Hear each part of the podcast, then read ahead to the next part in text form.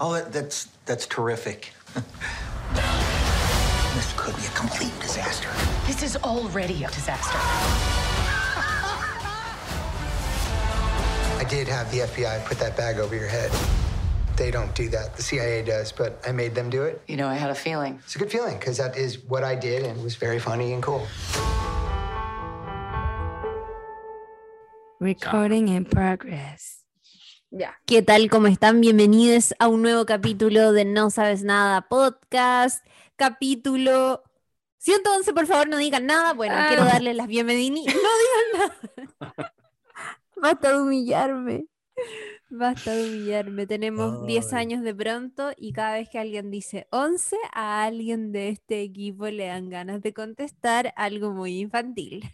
Como alguna vez lo hice en algún capítulo pasado. Como alguna vez nos enseñaste tú, Chiri. De hecho, de hecho sí. Ese es tu legado. La, la audiencia no chilena entenderá, quizás no. Podríamos Lo explicar. explicamos. La obsesión, la obsesión chilena de, de llevar todo a lo fálico también, un poco hay que decir. Sí, Sí. Ya, ¿quién lo Bacán. explica? es un chiste muy básico, amigues argentines, colombianes, mexicanes, peruanes y de tantos otros lados. Y Meruanes. y meruanes también. oh, meruanes es un apellido en, en inclusivo, me acabo de dar cuenta. Sí, en verdad era meruano antes. Era meruano. Em, y, ay, qué estúpida, me dio risa. Eh, el chiste es que la palabra once rima con entonces, por lo tanto, cuando alguien dice once, el, el interlocutor responde. Chúpalo entonces. Por ejemplo, yo ahora voy a decir, este es el capítulo 111. Chúpalo entonces. Voy a decir Ya, y, ese, no sabemos si ese es un chiste que se hace solamente en este territorio llamado Chile o si tal vez ocurre también en otras partes de Latinoamérica Unida, eh, pero en caso de en caso que alguien de México o de Argentina, otras partes que nos escuchan, que de verdad que nos escuchan, se lo estén preguntando, ahí está la respuesta. Y miren, les voy a decir que incluso con el número 8 también hay un, un chiste asociado, pero no lo diré. O lo Para- desconozco. quedará para otra oportunidad. Te voy ¿Y a sorprender. Cuando menos lo, lo esperen, los voy a sorprender. Oye, y sí, yo quería decir que mm, nada, es que hemos tenido, tenemos un historial como de eso de responder cosas y pensaba en la Sí, pues. canción de Gris, que igual yo encuentro que es como, como algo puede transformarse como en un clásico, como casi que parte de la identidad nacional, como este tipo de, ¿Verdad? eh, que no sé si son chistes a esta altura, es como, eh, no sé. Son pero- running gags de Chile. Sí, running gags de Chile, toda la Sí. razón. Chile, país de poetas. Entonces, como que nos, nos gusta la lírica, que la fonética eh, sea musical. Recordemos y a a la vez- Chucha, Y el chiste picaresco. El chiste, no, el- el- la picardía del chileno. La, picardía del chileno. chileno. Recordemos a Chucha en el Festival de Viña, a la cantante Chucha. Lloró. Chucha. Lloró por esto mismo que está ocurriendo, porque en Chile, cuando ella decía hilar, hilar, hilé, nosotros decíamos En vez de una decir- vulgaridad. Oh, oh, Oh, oh. oh, La oh. gente decía, ya, pero es que también hay los animadores, ¿para qué le dijeron lo que podrían haberla dejado en la ignorancia y hubiese sido feliz? Y no hubiésemos hecho llorar a Chucha, lo creo terrible. Y aparte que Es se terrible. lo dijo, se lo habrá dicho en español, en portugués se dirá igual. Le No, dijeron, te acaban de decir, esta we- anda, lo encuentro terrible. Sí, Sí, es, bueno. es- es pésimo. Podríamos hacer un capítulo de No Sabes Nada de momentos del Festival de Vergonzosos. Viña. Vergonzoso. Polémicos. Pero bueno, ya que no volverá, Chile despertó. Chile despertó. Chile Desper. Oigan, bueno, bienvenidos, bienvenidos a este episodio 111 dedicado a la película Don't Look Up de Netflix. Eh, soy Claudia Cayo y estoy acompañada de mis amigues que recientemente hablaron a través de sus micrófonos, Lula Almeida y José Manuel Bustamante. Quiero decirles que estoy... rec- Saluden, digan hola, de nuevo. Hola, ¿cómo están? Eh, José Manuel, tú, ¿qué, qué tal? Tan Hola, respetuoso. amigas. ¿Y ¿Qué, qué importa cómo estoy yo? Lo importante es cómo está Claudia Cayo. después de Estoy, esa tortura dental por la que pasó. Sí, lo pasé mal. De hecho, para quienes estén más familiarizados con mi voz y mi modulación, se darán cuenta que en este episodio estoy al 80% de mi modulación porque en los últimos días he sufrido una intervención dental que eh, se trató de una de extracción doble de muelas del juicio del lado derecho. Tengo un poco de hinchazón, me, me ha costado un poco hablar y hoy te diría estoy en este porcentaje de modulación, pero haciendo todo lo posible para grabar este capítulo que sabemos es re esperado y además que em, está dedicado a una de las películas como más comentadas en redes sociales en el último tiempo, que es Don't Look Up. Así que le doy el pase a quien va a hacer la sinopsis de esta cinta. La voy a hacer yo, que soy la que hace las peores sinopsis, así que tomé nota. Voy a actuar, Desconfirmo. voy a, voy a actuar como que no estoy leyendo. Pero la escribí yo, eso es lo importante. Sí. Amiga, dale. Lo haces así. excelente. No estoy de acuerdo con eso que dijiste, lo haces súper bien. Sí. Ah, ya, no, mira, sí, no importa. Si una vez hay cosas que hace bien y otras veces no tanto. pero no importa. Eh, les agradezco. Pero es que no lo haces mal. ¿De dónde sacaste eso? Eh, Para tu wea. Ah, ah, Te vamos a hacer una intervención. para tu wea, Lola Almeida. Amiga Eris seca. amiga, amiga, dice ¿qué que onda? escuchaste, conche tu madre. Ya. Esto dice así. Don't Look Up es una película del 2021, año que ya pasó, menos mal que ya se acabó. Es una producción original de Netflix, dirigida y escrita por Adam McKay, de quien me imagino después vamos a comentar un poco. Yo no tenía idea quién era. El José ahí había comentado la otra vez que había visto un par de cositas de él. Y la historia se trata sobre un grupo de científicos, entre ellos Kate Dibiasky, que está interpretada por Jennifer Lawrence, y el doctor Randall Mindy, que está interpretado por Leonardo DiCaprio, quienes descubren que hay un meteorito gigante cuya trayectoria iría directo a la Tierra y que por lo tanto nos impactaría con resultados no solo fatales, sino que de características catastróficas nivel destrucción total. Pero esta noticia no tiene la recepción que ellos esperan y tienen que lidiar primero con un gobierno negacionista terrible, donde el personaje que interpreta Meryl Streep, que es la presidenta Orlin, es una figura así como tipo Donald Trump, y ni ella ni su equipo están, pero es que ni ahí con la noticia, y la toman en consideración solo cuando les sirve para distraer de, un escándalo, porque como es como media Trump, eh, hay un momento en que le había mandado como una foto de sus genitales a una persona y tiene que tapar eso y a partir de eso recién toman en cuenta lo que está ocurriendo. Y segundo, tienen que lidiar con los medios de comunicación que se toman lo que ocurre para la chacota, como se dice en buen chileno. No le toman atención, eh, lo, lo, lo, toman como que fuera un, tema, un tema liviano, así como eh, echan bromas.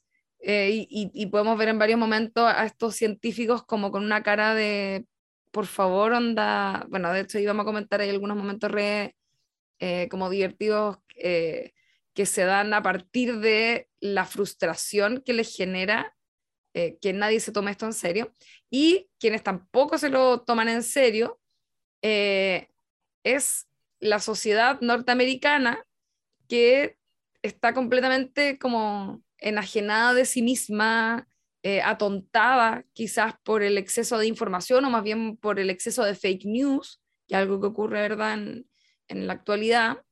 Y ante esto, estos astrónomos hacen lo posible por intentar impactar con su información para lograr que se ponga en marcha algún tipo de plan que intente evitar la catástrofe y evitar el fin de la existencia en la Tierra, básicamente. Pero entre medio de todo esto, sus figuras, los, los, estos astrónomos, sobre todo el doctor Mindy, también se faranduliza y se distrae y lo distraen de lo importante y con eh, todo esto andando, el final es inminente y los intentos de detener el meteorito finalmente fracasan. Eh, Uh. Perdón el nivel de spoiler, pero yo creo que mm, eso también es como un poco parte de la gracia de, de esta película donde lo que se hace es como eh, tener una visión, es una sátira, podríamos decirlo, ¿verdad? Como modo de, de género, no sé si, Claro. eh, si estoy lo correcto ahí. Es una, es una comedia, ¿verdad? Como bastante dark eh, y es una sátira a, a la sociedad actual y particularmente la sociedad norteamericana que ahora durante la pandemia, por supuesto, tuvo como esto ocurriendo. Y, y, ya comencemos a comentar. Yo, yo quería decir que mm, eh, me, quiero partir con lo siguiente. Yo me acuerdo cuando empezaron a hablar de la película en redes sociales, yo no la cachaba, como que había visto quizás los afiches como en la calle, no sé. Eh, y había gente en Twitter que decía, esto no lo sé porque no, no leía a la persona que hizo el comentario inicial, pero gente que decía que había gente que no había entendido que esto era una comedia. ¿Cómo es eso? Ah. Como, ¿qué? ¿Era una comedia? Anda, por eso la encontré mala, una wea así. Ah, mira. puede ser.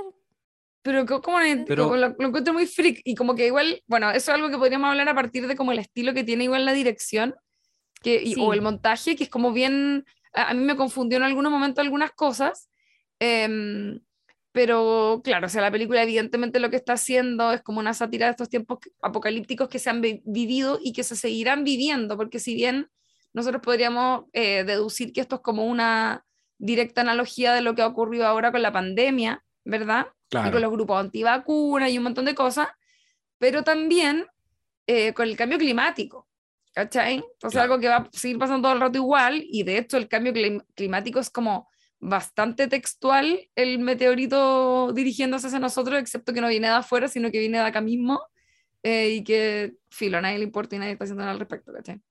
Son los White Walkers. Los White Walkers acercándose a, Poniente. todos están metidos en rayos políticos. ¿Y ahí qué les em, pareció?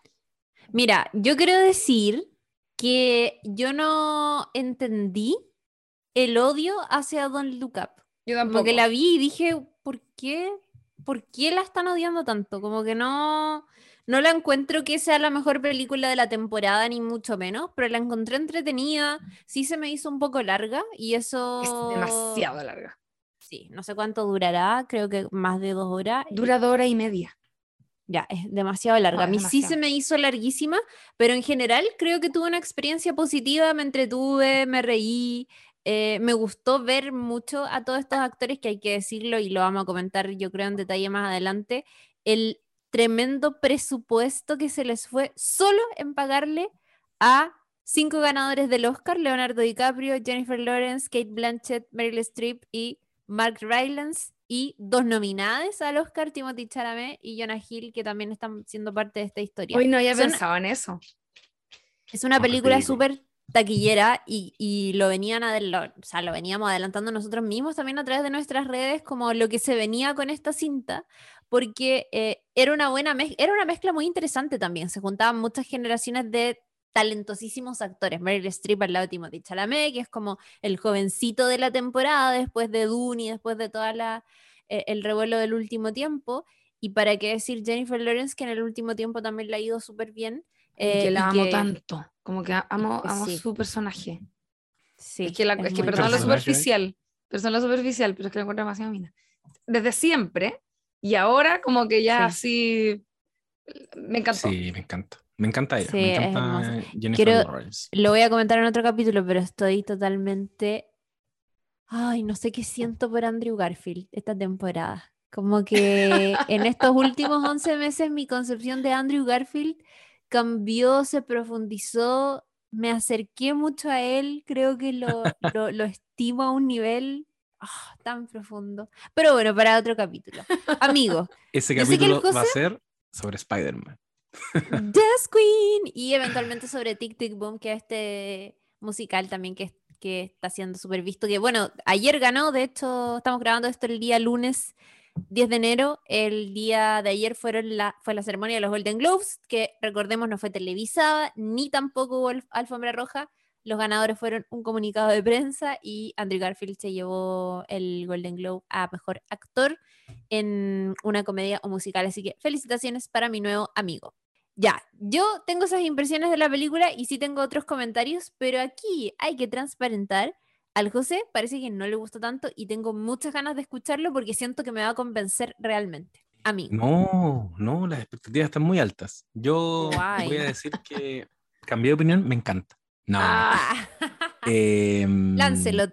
De una Yo vez. quiero, quiero tomar algo que tú dijiste, que te costó Sí. entender por qué la gente la odió tanto. Ajá. Yo quiero Mm. establecer de entrada que yo no la odié. No obstante, Contaste me que, costó no, entender, que lo había tenido que dejar de ver en un momento. Sí, me, me- me quedó como... ¿Pero por fome? Eh, entre todo, las circunstancias, entre cansancio, pero la película no me llamaba para nada terminar de verla, ¿cachai? Ahí donde ustedes dicen que es muy larga, larga. probablemente larga. me perdió. Voy a entrar quizás a decir más en detalle por qué me perdió. Pero de entrada yo creo que lo que hay que hacer con esta película es no tener eh, una postura tan apasionada ni tan visceral al respecto, porque a mí lo que me pasó fue que no entendía por qué a la gente le gustó tanto, ¿cachai?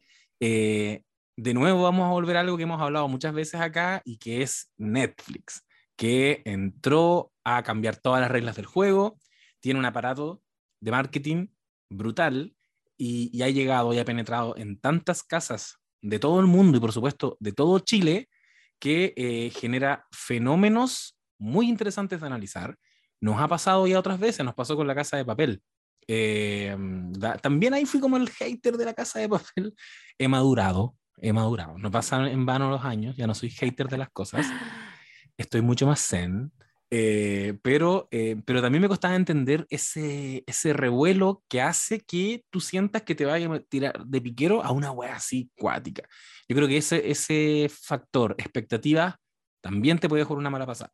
Dicho eso, eh, voy a partir por lo bueno. Yo encuentro que tiene una premisa muy interesante que de la mano de tremendo elenco me tenía, pero es que en el bolsillo al toque. Así como, obvio que quiero ver a DiCaprio compartiendo set con Jennifer Lawrence, eh, con Timothy Chalamet entre medio, con Meryl Streep, la ídola. Eh, obvio que los quiero ver a todos juntos.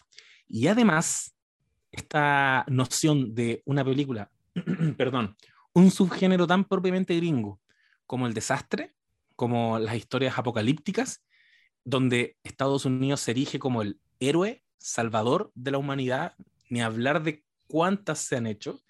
Eh, Armagedón, ponte tú, que es como el vínculo más directo.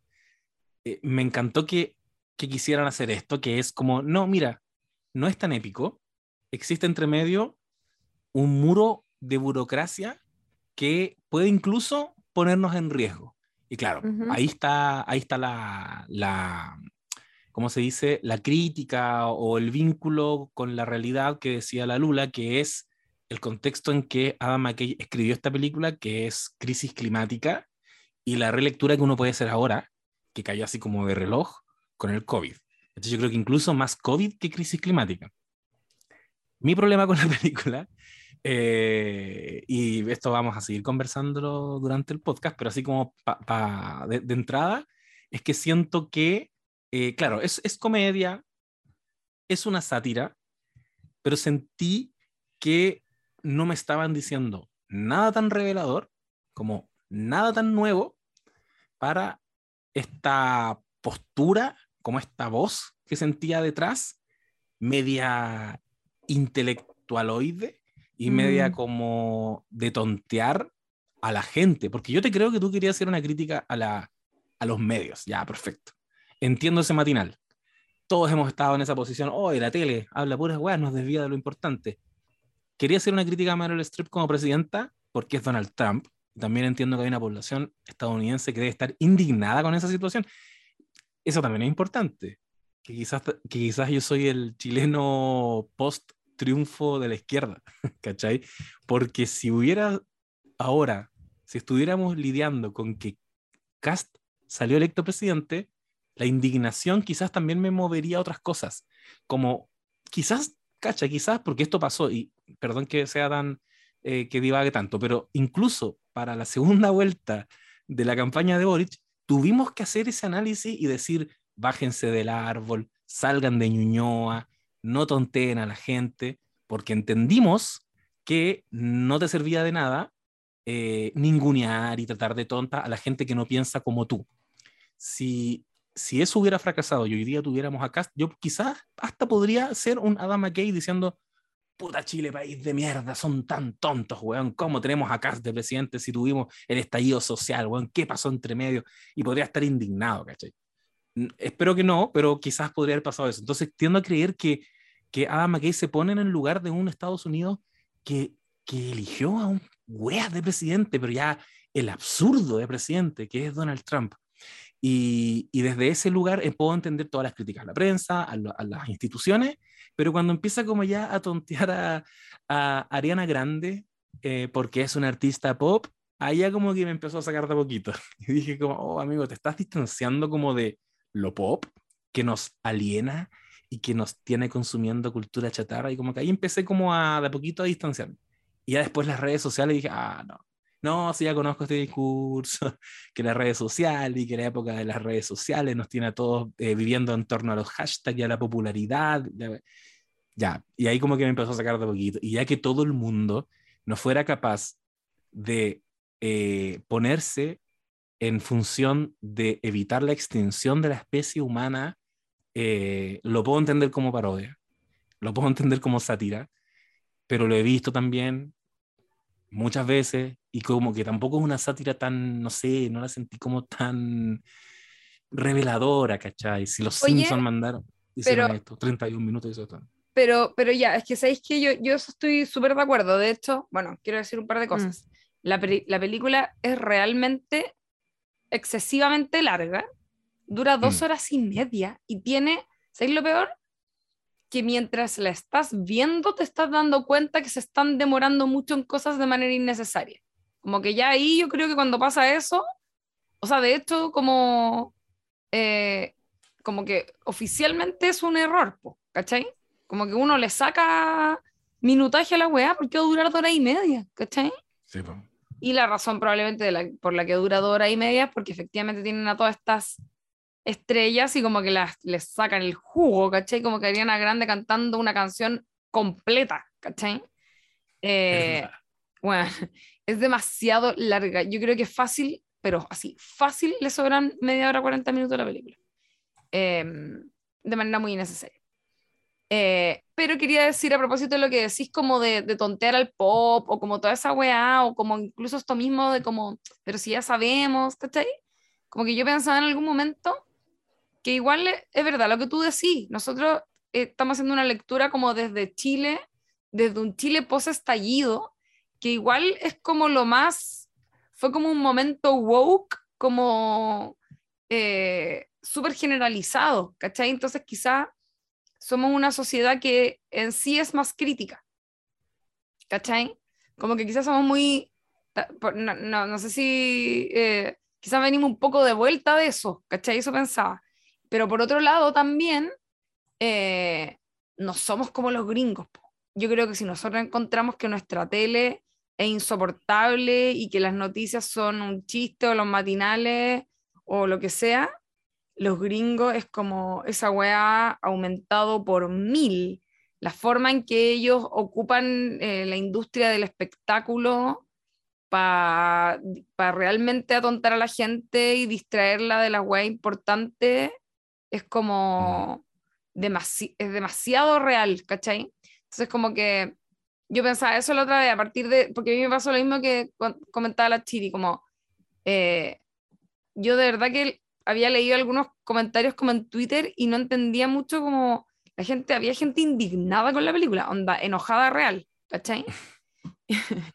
y yo como que, onda, ¿qué, qué pasa? Así como, ¿qué pasa en la película? Más encima están estos comentarios que yo había comentado como de mm, gente como que decía como no entendió que era una, una comedia y yo decía, oye, qué misterioso, como qué tipo de película es esta en que es una comedia pero hay gente que no se da cuenta, ¿cachai? Como que todo me llama un poco la atención desde ese lugar.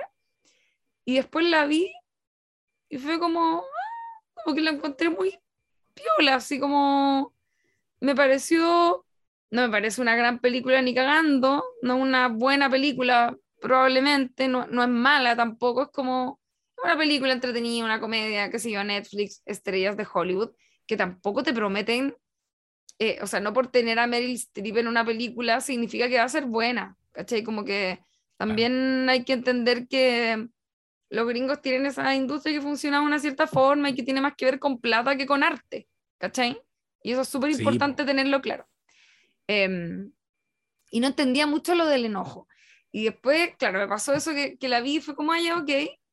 eh, y seguía sin entender lo del enojo, ¿cachai? Eh, y después lo que caché, claro, es que había muchas expectativas sobre la, la película, pero sigo sin entender lo del enojo. ¿cachai? Como que solo me pasa que encuentro que la weá es una lectura bastante textual de algo que ya ocurrió. De hecho, algo que me dio mucha risa fue que en algunos comentarios de Twitter había gente así como, oh, weón, anda, qué buena, Don't Look Up, eso podría pasar en cualquier momento.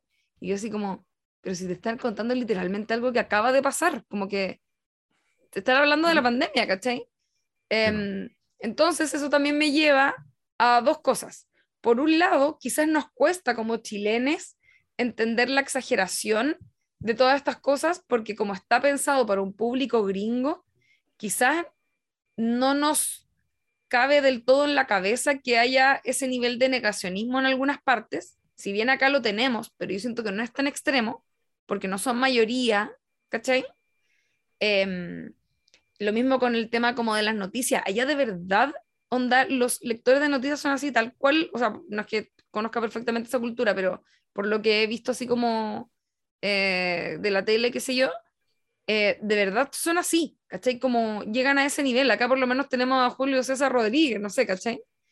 Em, y, eh, y por otro lado, la, la, la, película como que te hace una lectura muy textual y no te da ninguna respuesta nueva, como que no te da ni una lectura novedosa en relación a lo que ya sabemos que pasó. A mí me pasó eso y por lo mismo también pienso como, eh, como que eso me hace encontrar la más o menos mala, pero como que pienso, puta, quizá hay gente que no, no ha hecho esa lectura, como, o, o, no, o para ellos quizás no es tan evidente, eh, la o, o, no habían pensado antes como en ese tipo de cosas, ya, por lo que sea, yo creo que también nos pasa a nosotros quizás por nuestras profesiones o las cosas que hacemos el día a día, el tipo de cosas que consumimos, que quizás tenemos como una, un entendimiento distinto y una mirada más crítica eh, y se nos hacía un poco más obvio, ¿cachai?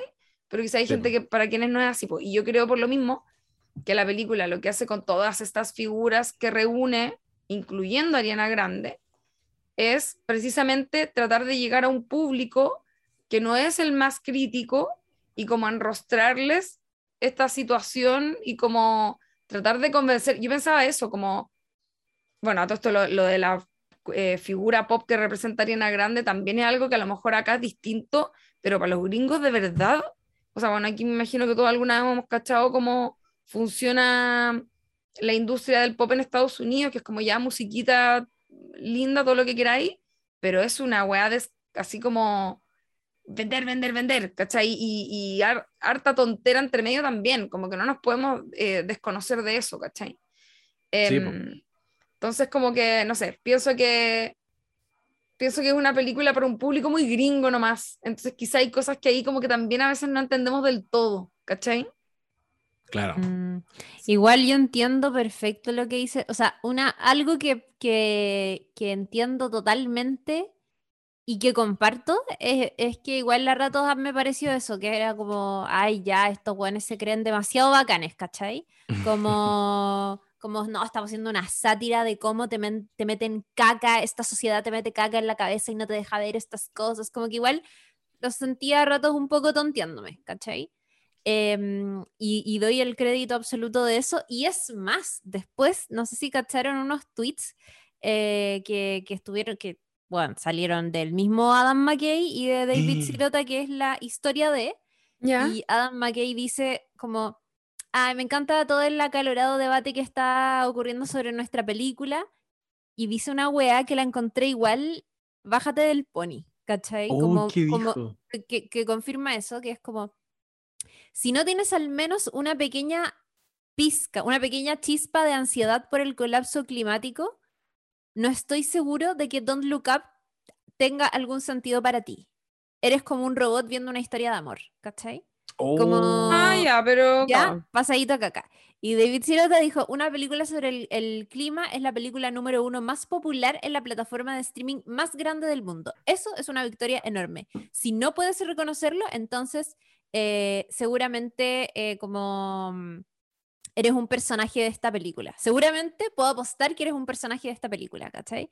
Como también Sí. tonteando a la Es que lo- gente, ¿cachai? Igual los Diciendo que eso wea. es muy incorrecto. Y el- me encanta que el José haya mencionado lo que pasó acá en primera vuelta con Mm. la campaña del presidente electo Gabriel Boric y, y- y lo, lo de nicho que se volvió en algún minuto que era demasiado progre, demasiado por una juventud muy progresista que habla el lenguaje inclusivo, pero que no había logrado llegar, puta, al campo, a otros lugares que son muy importantes de este país, al norte, ¿cachai? Donde de hecho el, el- el candidato Avatar sacó como tremendos votos, ¿cachai? Sí.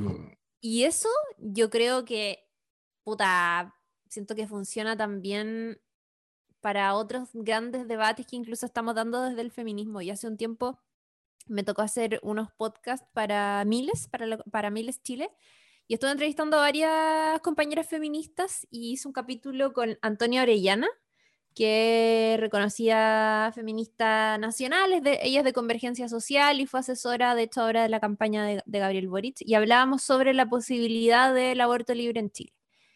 Y yo le, le- no sé si se acuerdan, pero ella en algún momento como protagonizó un, eh, un debate súper acalorado Sí. con Arturo Zúñiga en CNN, donde le decía no hables por mí, qué sé yo. Y le, le preguntaba como, dime en tu opinión, ¿cómo enfrentamos a esos tíos que son muy católicos, que son muy conservadores, a esos vecinos, a esos amigos que son como tal vez un poco más adultos que nosotros, nuestra generación, eh, que cree que el aborto no debería ser permitido y qué sé yo. Y la Toti decía una weá que weón, comparto, pero es que palo yo, que es, puta, hay que dialogar, ¿cachai? No podís ponerte en una superioridad moral ni cagando. No, no podís estar diciendo en tus stories de Twitter, eres tonto porque no apoyas el aborto, eres una bestia porque apoyas el aborto, porque así solo lográis que uno, a veces, do- yo debo reconocerlo que con muchas posturas, obvio que pienso weas terribles, ¿cachai? Insulto en mi cabeza, no, no lo publico en redes sociales porque no, ¿para qué voy a andar haciendo esa wea?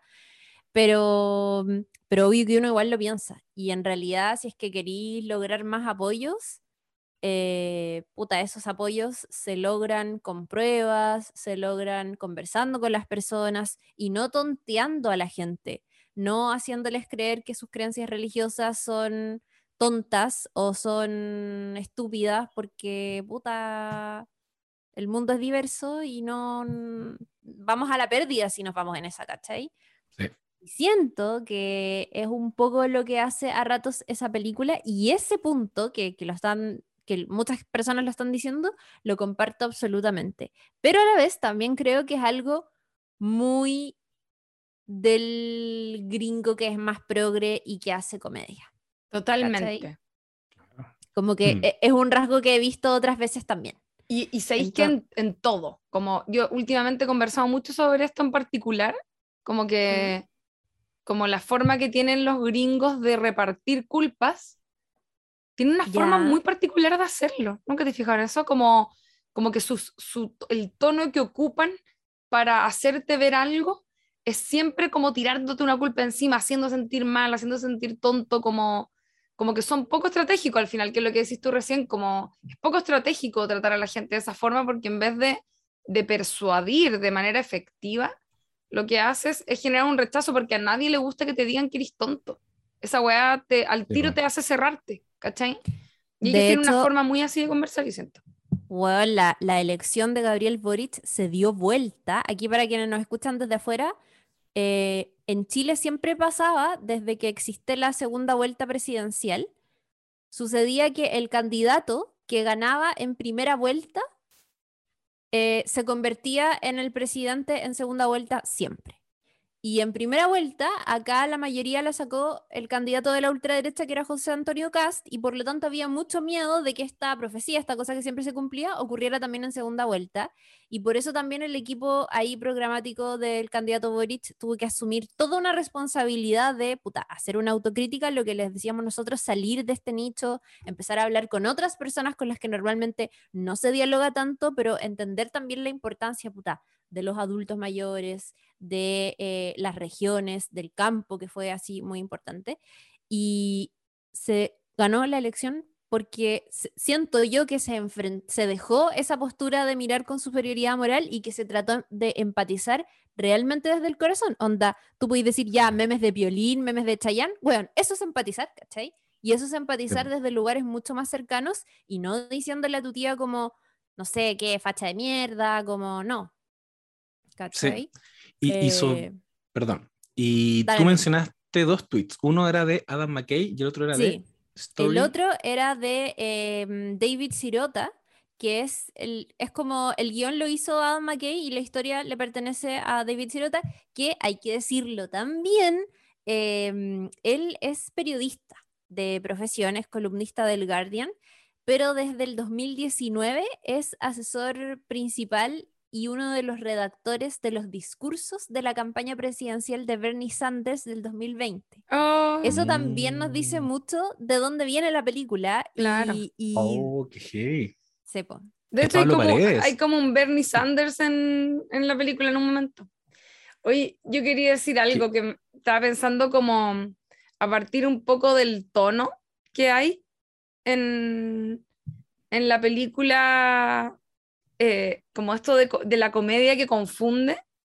Es que, ya, yo había leído esto de que había gente que no entendía que la hueá era comedia, que todavía no entiendo muy bien si realmente había gente que no entendía que era comedia o si era como una forma de decirle a la gente más amarga que era como, ah, película, como que, ¿cachai? Como, como, no sé si era como una crítica, no sé. Em, pero, en- pero igual siento que la película tiene un tono medio extraño en el montaje, eh, pero cuando comienza, ustedes cachan que cuando, cuando la película parte, parte súper como espectacular con este observatorio, que fue algo que de hecho yo cuando empecé a verla, como que obviamente sabía que me iba a encontrar con algo eh, particular a partir de que había tanto movimiento y tantos comentarios alrededor de, de- del estreno. Em, y parte como con un pitito de ebullición de una tetera, ¿se acuerdan de eso?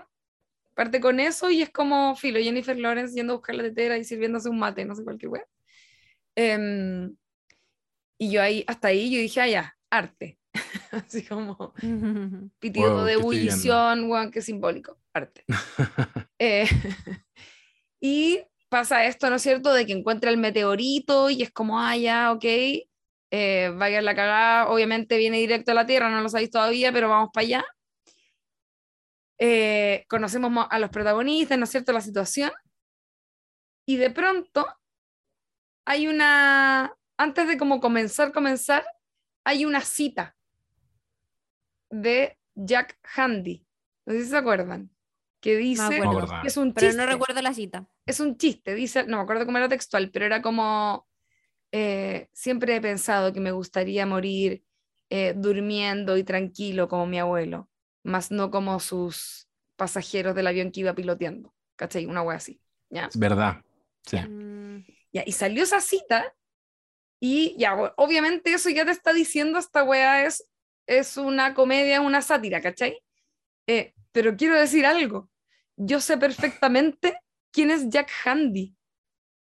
Y fue como, onda, cuando salió la cita fue como, concha tu madre, onda, me abrió como un portal al pasado paloyo, porque Jack Handy es como un humorista, no sé, eh, que escribía como one-liners, ¿ya? Como chistes de chiste corto, Chiste corto. em, que su trabajo aparecía en los noventas en Saturday Night Live.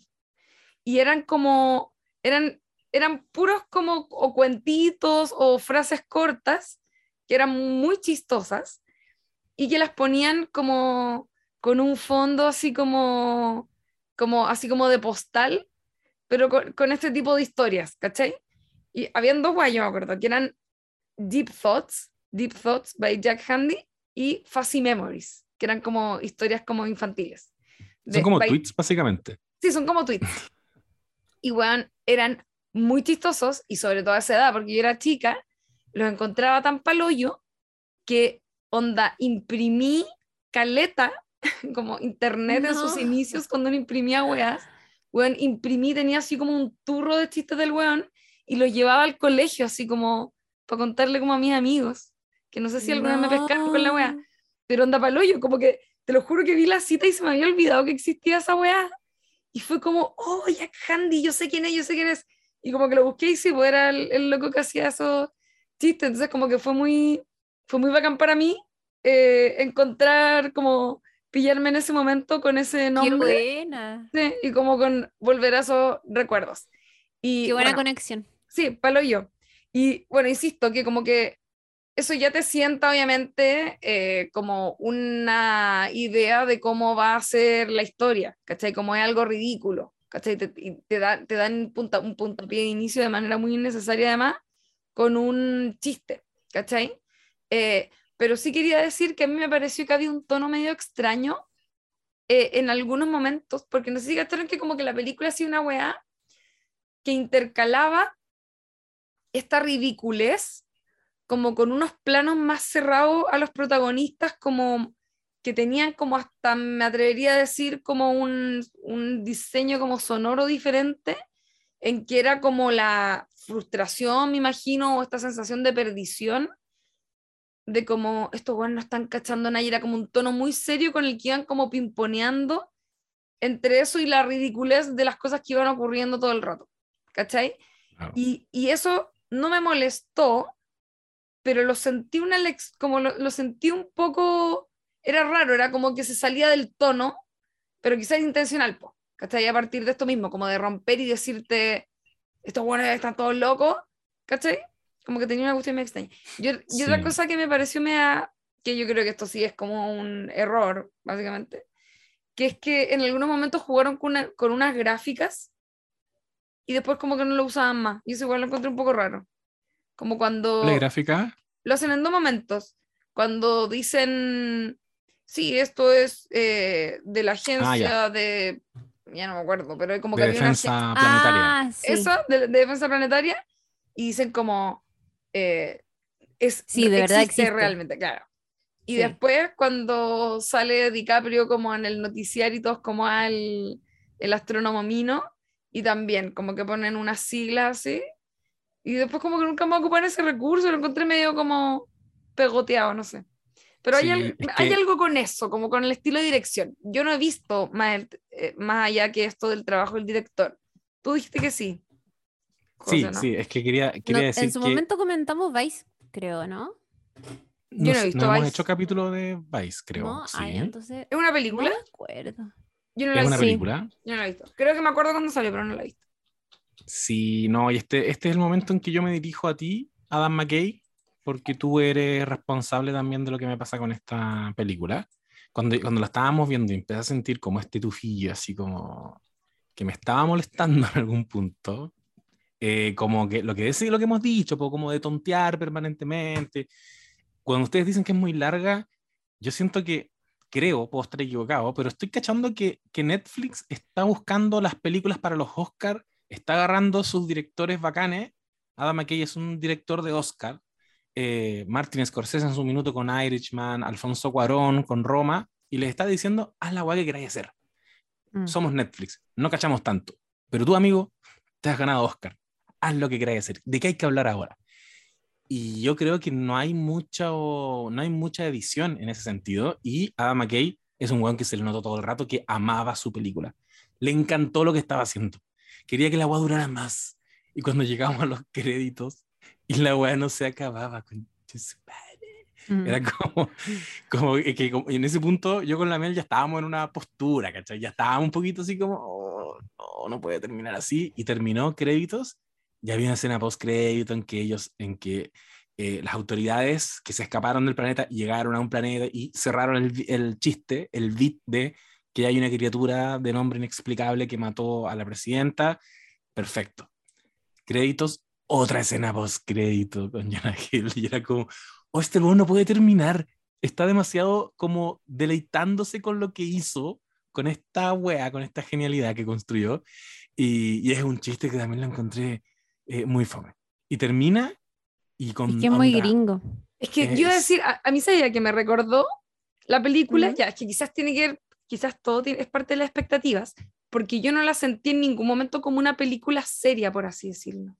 Como Yo cine. tampoco. Era como, ¿sabía que me recordaba a, la, a esta weá de, bueno, a partir de lo que decía de la cita, quizás que ahí como que me hizo una idea un poco diferente. Em, ¿Ustedes vieron esa película, mm, ah, ¿cómo se llama? De como Seth Rogen con su amigo. Sí, el Ah, Bien of sí. the World. Sí, Es que hay dos. Hay dos que ¿Donde, tienen nombres donde muy aparece Emma. Watson? sí. Ya, sí. Y que, y Ya hemos que- hablado de esa película en otros capítulos. Sí. Probablemente. ¿Cómo se Como que la hemos mencionado, creo. No me acuerdo el nombre, déjame Es buscarlo. como Pero, el fin del mundo.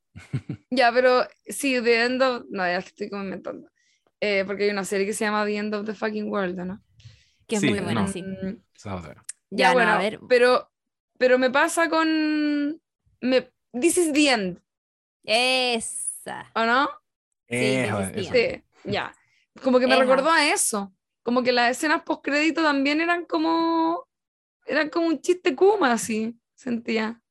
Como que no me era- cayeron aparte mal, que era- digo, por lo mismo. Era Jonah Hill, de hecho era como el mismo team. Del mismo Yo sí quiero grupito. decir po, que a mí me gustó ¿verdad? mucho el final de la a, mí, a mí también me gustó Caleta. como Hubo- la sí. cena y todo eso. Aunque, ¿saben qué? Ahora que está eh, reflexionando todo esto, A ver, encuentro que Timothée Chalamet podría no haber estado, ¿ah? Como que su 100%. personaje muy es como traigamos al Fue un regalo jovencito pa' del ti, momento. sí, Sí. que lo quiero bastante. sí, es que es eso se hace, pero cuando se hace tan evidentemente y burdamente como, onda, queremos tener a Timothy Chalamet, tenemos plata, pongámoslo. Sí. Cuando se hace tan obvio, yo creo que uno se siente un poquito ofendido. es Como, Es que, no ¿sabéis diste Ma- una importancia. Más, más encima fue eso- muy fue raro, yo creo, ver que se comía a Jennifer Lawrence. ¿No les pasó eso? Bueno, quizás Ay, no hablo muy sé. desde el corazón, pero se me Sí. hizo un poco extraño. Y no como que su personaje bien podría no estar. De todas maneras, me pareció gracioso, simpaticón y me causó cierta ternura que se quedara al final con ella, como ¿Sabéis que le qué? confesara su amor en el auto. No, igual no tenía historia. Es que eso te iba a decir, tonto. ¿sabéis lo que pasa? Que es distinto cuando, cuando contratáis, a propósito de weas de producción, ¿cachai? Como Mm, cuando contratáis a alguien así de cototo, eh, no podéis ponerlo en un papel que era para nadie, ¿cachai? Como que, mm, se- Sí. ponte tú, a, a partir de lo que hacen con Ariana Grande, ahí ocupan a Ariana Grande como un personaje para que interprete a Ariana Grande, pero el personaje de Timothy Chalamet es como que pareciera que no lo hubiesen hecho para él, entonces era un Mm. poco raro que pusieran una estrella, una estrella tan grande en un papel tan insignificante, em, como que se sentía disonante, ¿cachai? Como que Sí, había algo extraño ahí. De hecho, yo había leído un tweet que alguien comentaba esto. Antes de ver la película, decían, oye, qué raro el papel de Timothy. Y dije, ¿cuándo va a aparecer este cabro? Y de repente en el supermercado y fue como, oh, esto era. Oye, ¿y vieron que aparece mi esposo? ¿Cuál? ¿Cuál de todos? ¿Cuál de todos? Amigo, ¿ustedes saben cuál es mi esposo? ¿Cuál es mi esposo? Ah, apareció tu esposo. Espérame, espérame. Ay, se me fue el Capitán América. ¿Cómo se llama este cabro? Chris Evans. Chris Evans. ¿Dónde Chris sale? Evans, el poto más- Aparece 15 segundos. eh, como el me encanta que se ría de él mismo en algún punto, como el actor protagonista de esta película sobre lo que está pasando. Claro. Que es como un segmento muy corto. de En no me di cuenta que era él. Es que pasa colado porque ah, sale con lentes y Está creo que sale y, con y Yoki pelo también. oscuro. Parece. Es que ¿O no? Parece un gorro, sí. parece, ¿o no? Está sé, no me como, sí, está como, sale caracterizado. muy cortito. Y creo que esa es la prueba, como ya además de lo que hablamos de Timothy Chalamet y Ariana Grande y Chris Evans, esa es la prueba ya como final, final, final, que esta película siempre se pensó para que fuera como muy comentada y que fuera Claro. un éxito de las redes sociales. Porque Mm. traer Sí. a Ariana Grande, onda, el momento musical de Ariana Grande se compactó por sí solo como si fuera un momento real como de un concierto y lo podéis ver en YouTube, ¿cachai? Claro. Em, y Sí, puta, po. impulsar el hashtag y tenerle el emoji especial en Twitter. Yo creo de- que si el, el espíritu de esto era generar este debate, se logró, como logró, decía ahí el tweet del personaje que no era Adam McKay, que de nuevo no lo olvide, el que cree, el, El, el otro, periodista, el, El otro. el David otro, Sirota. ya, él eh, es, es, real, sí, mira, es un éxito haber llegado a tanta, a tanta gente, yo creo que sí, que se esté discutiendo, yo, yo, leía gente realmente como que fue mind blowing el rollo de la película, como, weón, esto realmente es una crítica brígida a la sociedad actual, y ya, perfecto, como que, es, por eso partí hablando de nivel de masividad de Netflix, por eso yo me meto aquí como pisando huevos cuando hablo de estos temas, porque cuando tú hablas de una película eh, que estuvo en un living de una familia y la estuvieron disfrutando y terminaron conversando de la weá y terminaron en la sobremesa hablando de la crisis climática y del COVID de la weá, yo igual digo, está bien. Pero igual para mí eso es extra cinematográfico, ¿cachai? Cuando quiero hablar de la película misma es donde me, me empiezo a enfrentar a problemillas. Y ahí es donde no pude antes decir esto, pero quería referir, hablarle directamente a McKay, porque cuando la Lula le aparecieron estas gráficas ya, eso es Adam McKay, pues, el, el, la película de Big Short, que es sobre la, la, crisis subprime. No recuerdo si ganó el Oscar, amiga Chiri, tú que esto tienes más, más fresco, pero, mm. pero mega nominada. Eh, yo creo que ocurrió algo. Se erigió esta figura progre gringa que María Liga Monker, que está develando cosas en la cultura norteamericana. Está develando cosas que ocurrieron. Es muy Mateo. Eso es lo primero que puedo decir sobre este tipo. Un Ganó mejor que, guion adaptado. Ya, mejor guion adaptado. Es un tipo que te quiere contar, que está ansioso por decirte, weón, mira lo que pasó en la crisis subprime, pero en luz, con lujo de detalles, en desmedro de articular un buen guion. ¿Por qué lo digo? Porque utilizar esos artilugios como gráficas para apoyarte como eh, herramienta, estrategia media como de documental, para apoyarte porque no estás siendo capaz de contar eh, lo técnico porque te está faltando espacio y abusar de eso, yo creo que es un error. A mí de Big Short me ofendió mucho. Pero lo, cuando... eso lo hace ahí porque en, en Don't Look sí. Up eran, no, da, sí. era un chiste, no, no, era no, no. no, estaba haciendo nada novedoso con la... O sea, no, a mí no, me molestó en Don't Look Up. No, no, no, era como... Yo lo, que, yo lo que me pareció raro como a nivel de dirección es ocupar un recurso y después abandonarlo como por claro. un tema estilístico, pero no estaba explicando algo de guion ahí. Era, no, no. era un chiste, de hecho daba lo mismo. Sí, es como complementario. No, yo, claro. yo estoy, por eso yo, yo estoy ah, ya, por eso te pregunto, hecho, estoy hablando de la otra ya. Sí, estoy hablando de Dick Short, donde derechamente Margot Robbie aparece en una tina, Margot Robbie, amadísima, estupenda, aparece en una tina deteniendo las escenas, estáis como en la, en la escena, en la situación más álgida donde hay especuladores inmobiliarios que están cachando que se viene la crisis subprime y que pueden hacer un negocio al respecto y están así como pa, pa, pa, pa, pa, pa, diálogo muy ágil y ya para, para la, para la película, te muestran a, a Margot Robbie hablándote en una tina y explicándote. Lo que pasa es que cuando en las crisis inmobiliarias ocurre esto, yo dije, oh, qué, qué coma, qué pobre, como si, si no podías dejarme claro eso en la historia, utilizando lo, los recursos del propio relato, conversaciones, ¿cachai? Y tuviste que onda que parar, porque estabas tan ansioso por contármelo todo, que no pudiste soltar nada, yo pienso que ahí estamos ante un error. Y tanto en The Big Short como en la otra película que hemos mencionado, que también es de Adam McKay, en Vice, yo, yo estoy haciendo aquí mi roast, Adam McKay es mi nuevo director, después de Tarantino, que me cae mal. Derechamente, amigo, me cae mal porque en Vice también se metió a contarte la biografía. Vice me gusta un poco más. Eh, es la biografía de Dick Cheney, que es el ex vicepresidente de Estados Unidos en el periodo en que George Bush eh, emprendió la reacción después del bombardeo del 11 de del, perdón, del ataque del 11 de septiembre, las Torres Gemelas. Es como una figura muy oscura para la historia contemporánea gringa, porque es un tipo que se dicen que es como el que apretó el botón y que gatilló las guerras y etc. Eh, es interesante cómo está construida esa película. De nuevo, eso, esto es un weón medio, que tiene una vocación media enciclopédica, Adam McKay. Por eso digo María Olivia Monker, te lo quiere contar todo, como bueno, investigué realmente, y se mete en detalles de la vida de este personaje que al alcanzan a articular un buen relato. Pero tanto en The Big Short como en, eh, en Vice, me pasa que, eh, y esto ya es una interpretación mía, pero como desde el punto de vista de la voz que te está hablando, como una cosa de la moral de la película, está todo el tiempo diciéndote como, weón, mira esta gente horrible que, que lucró con la crisis inmobiliaria, mira este weón horrible que, eh, que se benefició de la guerra de Irak, pero de bajito, y me pasó con las dos películas, igual me está como susurrando, igual le hicieron, igual le hicieron vivo a Estados Unidos, le hicieron compare, que es una weá que me pasó con el lobo de Wall Street, que el lobo de Wall Street también me, me, me, me pasó que, que me faltó el momento. Como historias de que- éxito sucio. Exacto, como que te quieren decir, pero, pero se Igual los gringos tienen eso. Sí, pues les encanta. Pues, sí, los libros de autoayuda gringos son libros de empresarios. Sí, pues, sí, po, la Es cagó. como, cómo la hicieron en Silicon Valley. Y está bien, son historias interesantes. Pero, por ejemplo, no sé, la aproximación en Social Network, me queda claro que eh, de David Fincher, que todo el tiempo Mark Zuckerberg es un weón raro, piteado y que no está bien. Y que es un weón sucio. Pero en esto es como que es como medio errático en ese sentido.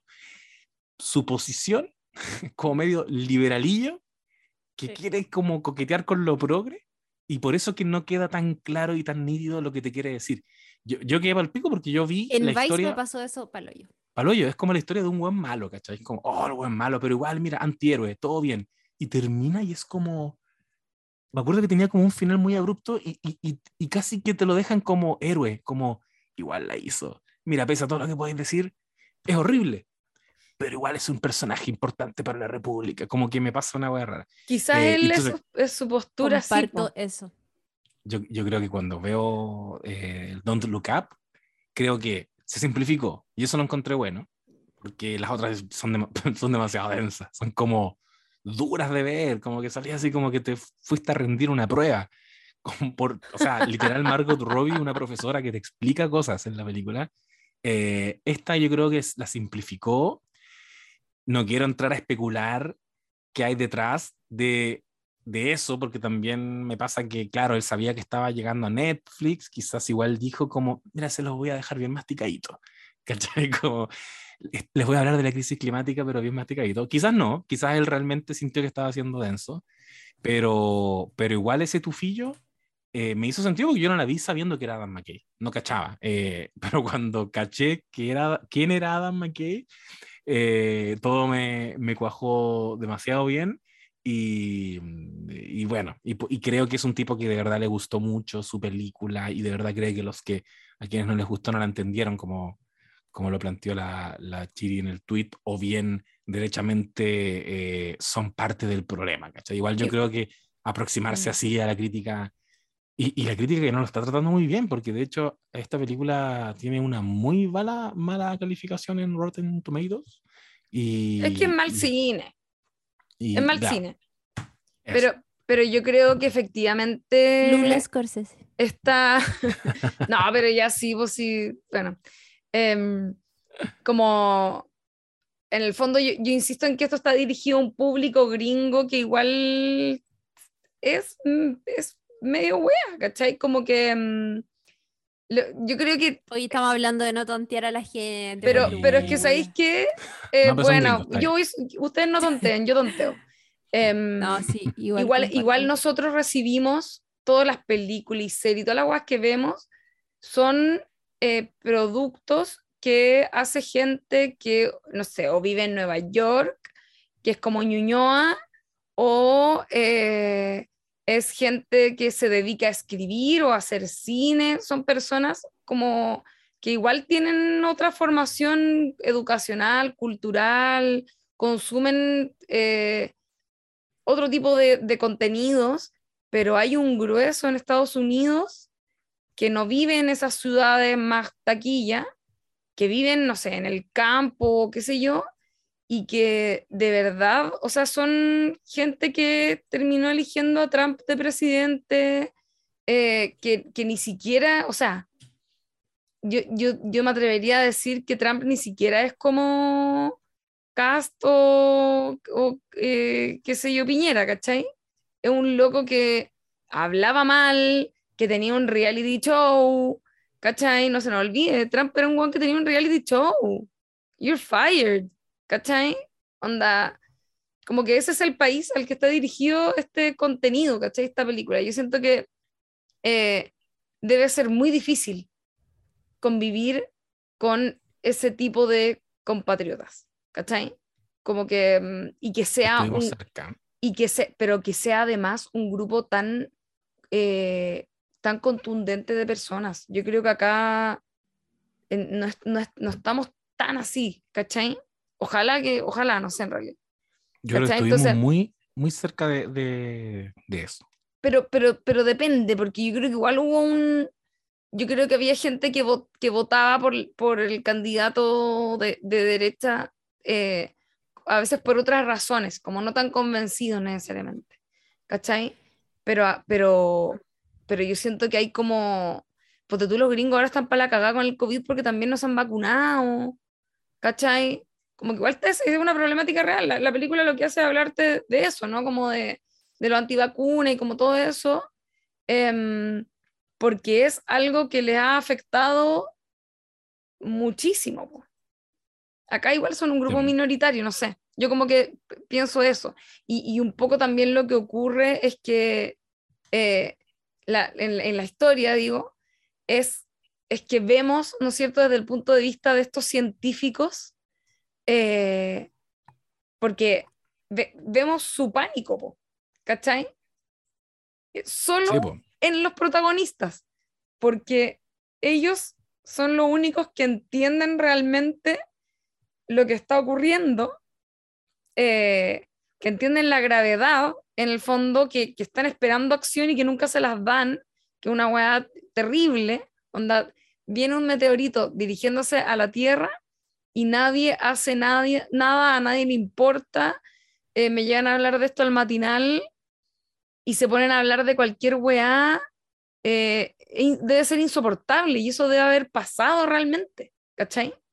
Como que O me lo sea, imagino, ¿cachai? Pasa, per- Pero- perdón, pasa permanentemente. No, dale. Porque, bueno, no, no, iba, iba a decir como, eh, acá, por, no sé, por lo menos como que mi, mi, mi, percepción es como que mm, al revés, pues, aparte que veníamos post estallido, entonces la pandemia le vino como anillo al dedo a las autoridades, ¿cachai? Pero en Estados Unidos no estaban en esa. Entonces, probablemente ocurría eso, ¿cachai? Que estaban todos hablando de cualquier weá. Em, y algo que a mí me gustó, a propósito de cosas que sí me gustaron de la película, como decía la a mí el final, que si ahí podríamos desarrollarlo más, me gustó Caleta, pero además algo que me gustó eh, mucho fue la forma de mostrar y criticar eh, las noticias, en gringas al menos, que acá nosotros lo comparamos un poco como a lo que hacen en los matinales, pero los gringos igual tienen ese tipo de, de noticiario medio matinalesco, en el que llegan a cualquier weón a hablar y como que eh, es todo un show de farándula, ¿cachai? Que acá también lo, lo vemos, tenemos nuestros propios eh, conductores de noticias que son bastante parecidos a los que muestran ahí. Eh, eso me gustó caleta. Y, lo, y, y como que además lo sentí muy real, como que me imaginé que, que había conocimiento un poco de causa también a partir de esta relación que hacen entre la, la conductora y, y DiCaprio, que es como, no sé, se lo encontré muy entretenido. Bueno, yo creo que la Em. pregunta clave además es, o sea, como, ¿habrá logrado realmente Don't Look Up crear algo de conciencia sobre el cambio climático en aquellos que son más reticentes a abrir los ojos o a decir, sí, esto es real? O a las ¿Qué creen vacunas, ustedes? a la O a las vacunas o ese tipo de cosas. Con ese tono, con esos los- chistes. Mm, ¿Habrá logrado Adam McKay como haber generado algún tipo de cambio? Porque yo al menos me quedo con la sensación de que le habló a los mismos que ya saben que, que hay un cambio climático y que tratan de hacer algo, tal vez, puta, los convenció de hacer algo más profundo, pero, pero tengo dudas sobre si realmente logró como penetrar en esa gente que está realmente Es que los que están- dudosa o negada Los derechamente. que están ¿cachai? negados yo creo que es imposible. Yo creo que ahí es como un despropósito tratar de, bueno, menos con una película. Pero yo sí escuché gente que habían visto como Don Look Up en familia y que habían tenido conversaciones posteriores, gente en, en Chile, como a propósito de los medios.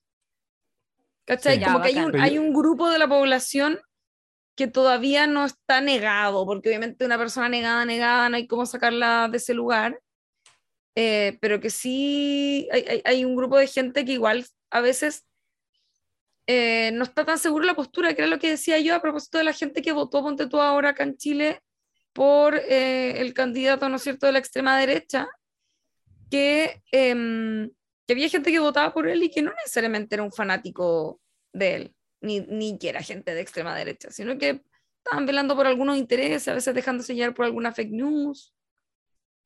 Sí, no, yo, yo también creo que esa conversación se generó.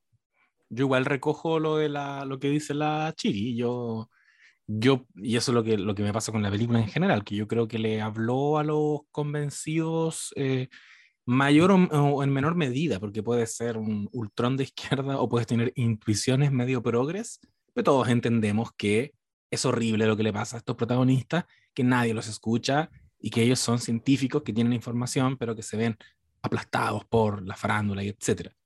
Y ante eso, también puedo entender la premisa, el discurso, como el, el grueso de la película, que es que eh, esto está pasando efectivamente, hay gente que está gritando que, se, que, que, el cambio climático es una realidad, que la crisis climática, que estamos destruyendo el planeta y eso viene, viene ocurriendo desde hace mucho tiempo.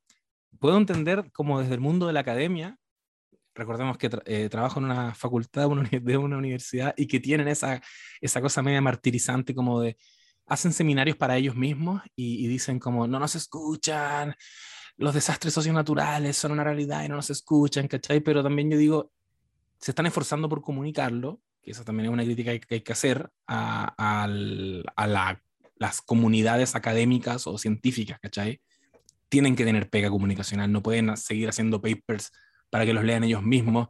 Si estás suscrito a la revista eh, de astronomía, te va a llegar la información de que, ¿cachai? de que viene el meteorito. Porque la realidad es que yo soy mucho más optimista le pongo mucho más fichas a la gente. Yo creo que uno tiene la, eh, uno puede coexistir como una persona que disfruta a un concierto de Ariana Grande y al mismo tiempo está preocupado de las cosas que están pasando en el mundo, que están pasando en este país.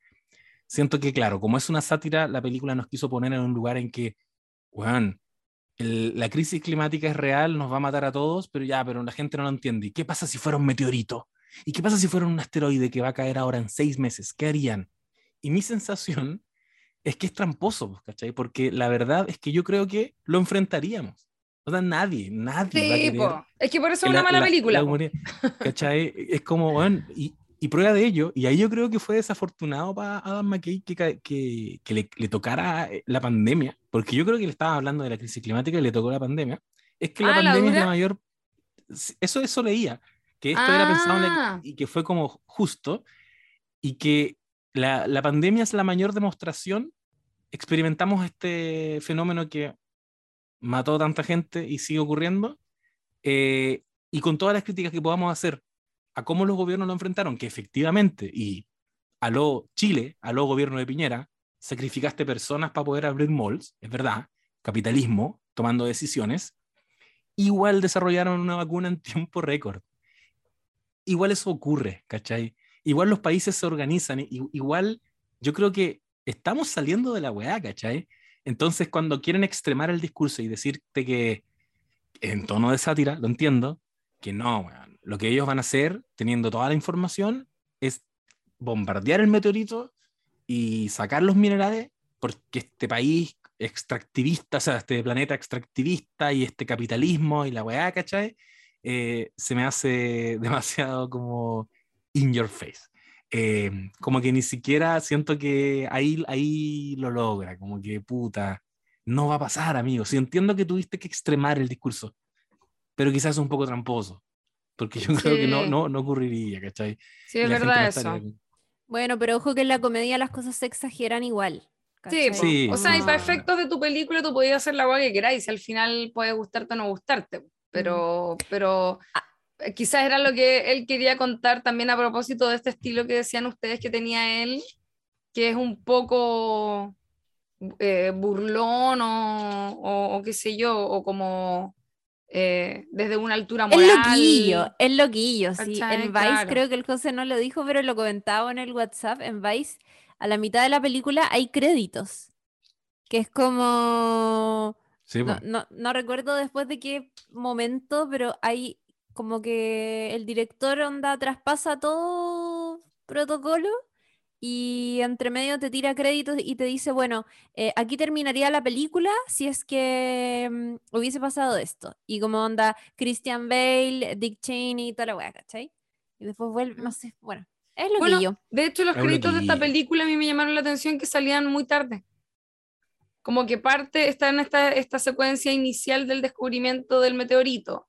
Sale la cita de Jack Handy. Continúa la película y después al rato salen los créditos. Que también eran un Sí, poco locos. que la película es demasiado larga, un Bueno, cosas que me gustaron, Jennifer Lawrence Ay, y su tanto. look maravilloso. Sí, Por ahí leí maravilloso. que eh, toda esta parte como de, mm, no sé, eh, el, el casting ya final para tu papel y toda la cosa, la confirmación de que vas a interpretar este rol y no otro y qué sé yo, vino, fue en pandemia, entonces eh, ella tuvo un problema como en un diente, onda, creo que se le salió un diente o se le partió un diente o algo así y estuvo sin poder ir al dentista durante todo el rodaje y filmó la película con el diente, eh, sin el diente y después se lo tuvieron que arreglar en postproducción. ¿La cosas- dura? esto es- sí, esto es muy de pandemia y me encanta que así sea.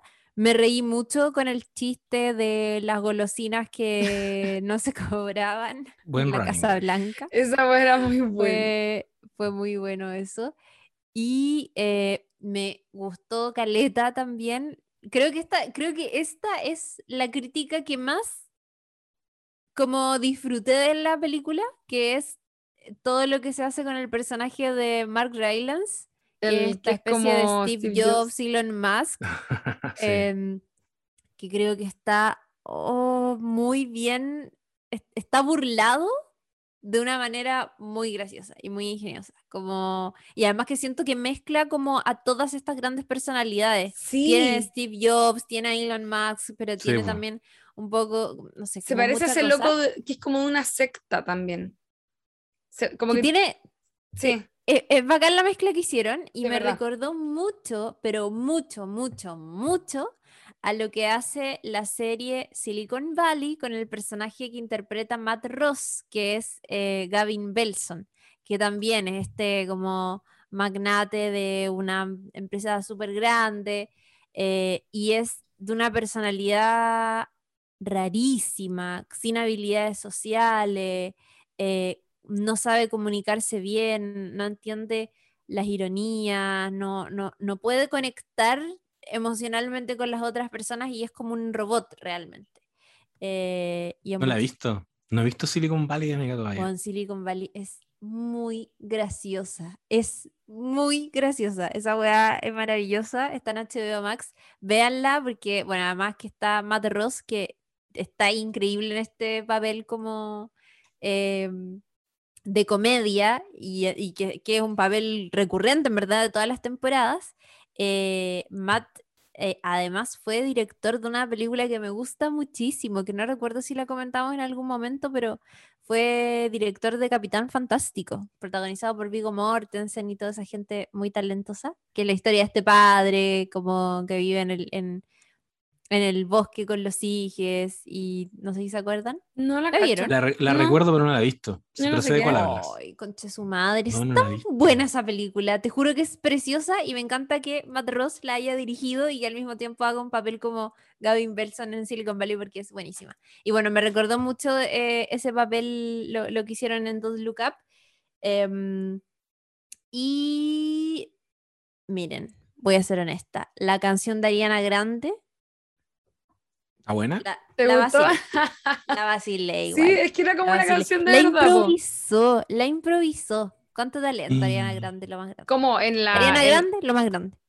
en la escena, no, pues en el, En el la concierto. la- pero la inventó ella, po. Sí, po. pero no la improvisó Sí. en la escena. Po. Amiga. La dejaron improvisar. Pero entera, No sé si no, entera. po. Al- alguna pero- cosa que dijo. Pero Pero improvisó. el, el- el onda coro de haber estado. Ariana, lo más grande. Lo que dice la prensa es Ariana Grande improvisó en Don't Look Up. Y yo le creo, to- creo todo eso de Ariana Grande. Si Ariana Grande es una artista. Es una grande. Es, eh, No, pero es esas son creo estrategias de marketing no- igual. Cuando te dicen no esas tenemos cosas, conciencia total. es como para Ah, que, lo para que la gente después lo comente y diga como... Yo no pondría en duda Ariana Grande. No, señor. No, la más grande. Yo quiero sumar a las cosas buenas, ya lo dijiste antes, Chiri, eh, recalco que el final, el primer final, me gustó. Lo encontré Sí, bueno, ese es el final. Esa otra cosa Sí. es como, chao, son como chistes. sí, Como lo que hacen las películas igual de Marvel, po, ¿o no? claro. También hacen Ey, como cosas ey, adi- ey. adicionales. Ey, ah, la Sí, buena que defiende a ciegas. Marvel. Pero en Marvel son buena onda, no te tratan de tonto. Eh, y, y me gustó, como que le- les compré la. Me recordó mucho a la escena de. a la última escena de. de. ah, señales. Cuando el papá reúne a la familia y les dice, ¿qué quieren comer? Eh, porque saben que están hasta el pico. ¿cachai? Vienen, Claro. vienen los aliens. En este caso, como que, bueno, cagamos. Eso lo encontré brígido, como que me, me remeció en un nivel medio Fue visceral sobrecogedor. fue sobrecogedor. No me gustó que DiCaprio haya ganado más que Jennifer Lawrence en esta película. DiCaprio 30 millones, su coprotagonista 5 millones menos para ser No. una chiquilla que perdió dientes, que se drogó también en escenas para que sea más verosímil la situación, que lo deja todo. Ella no ha reclamado respecto. real.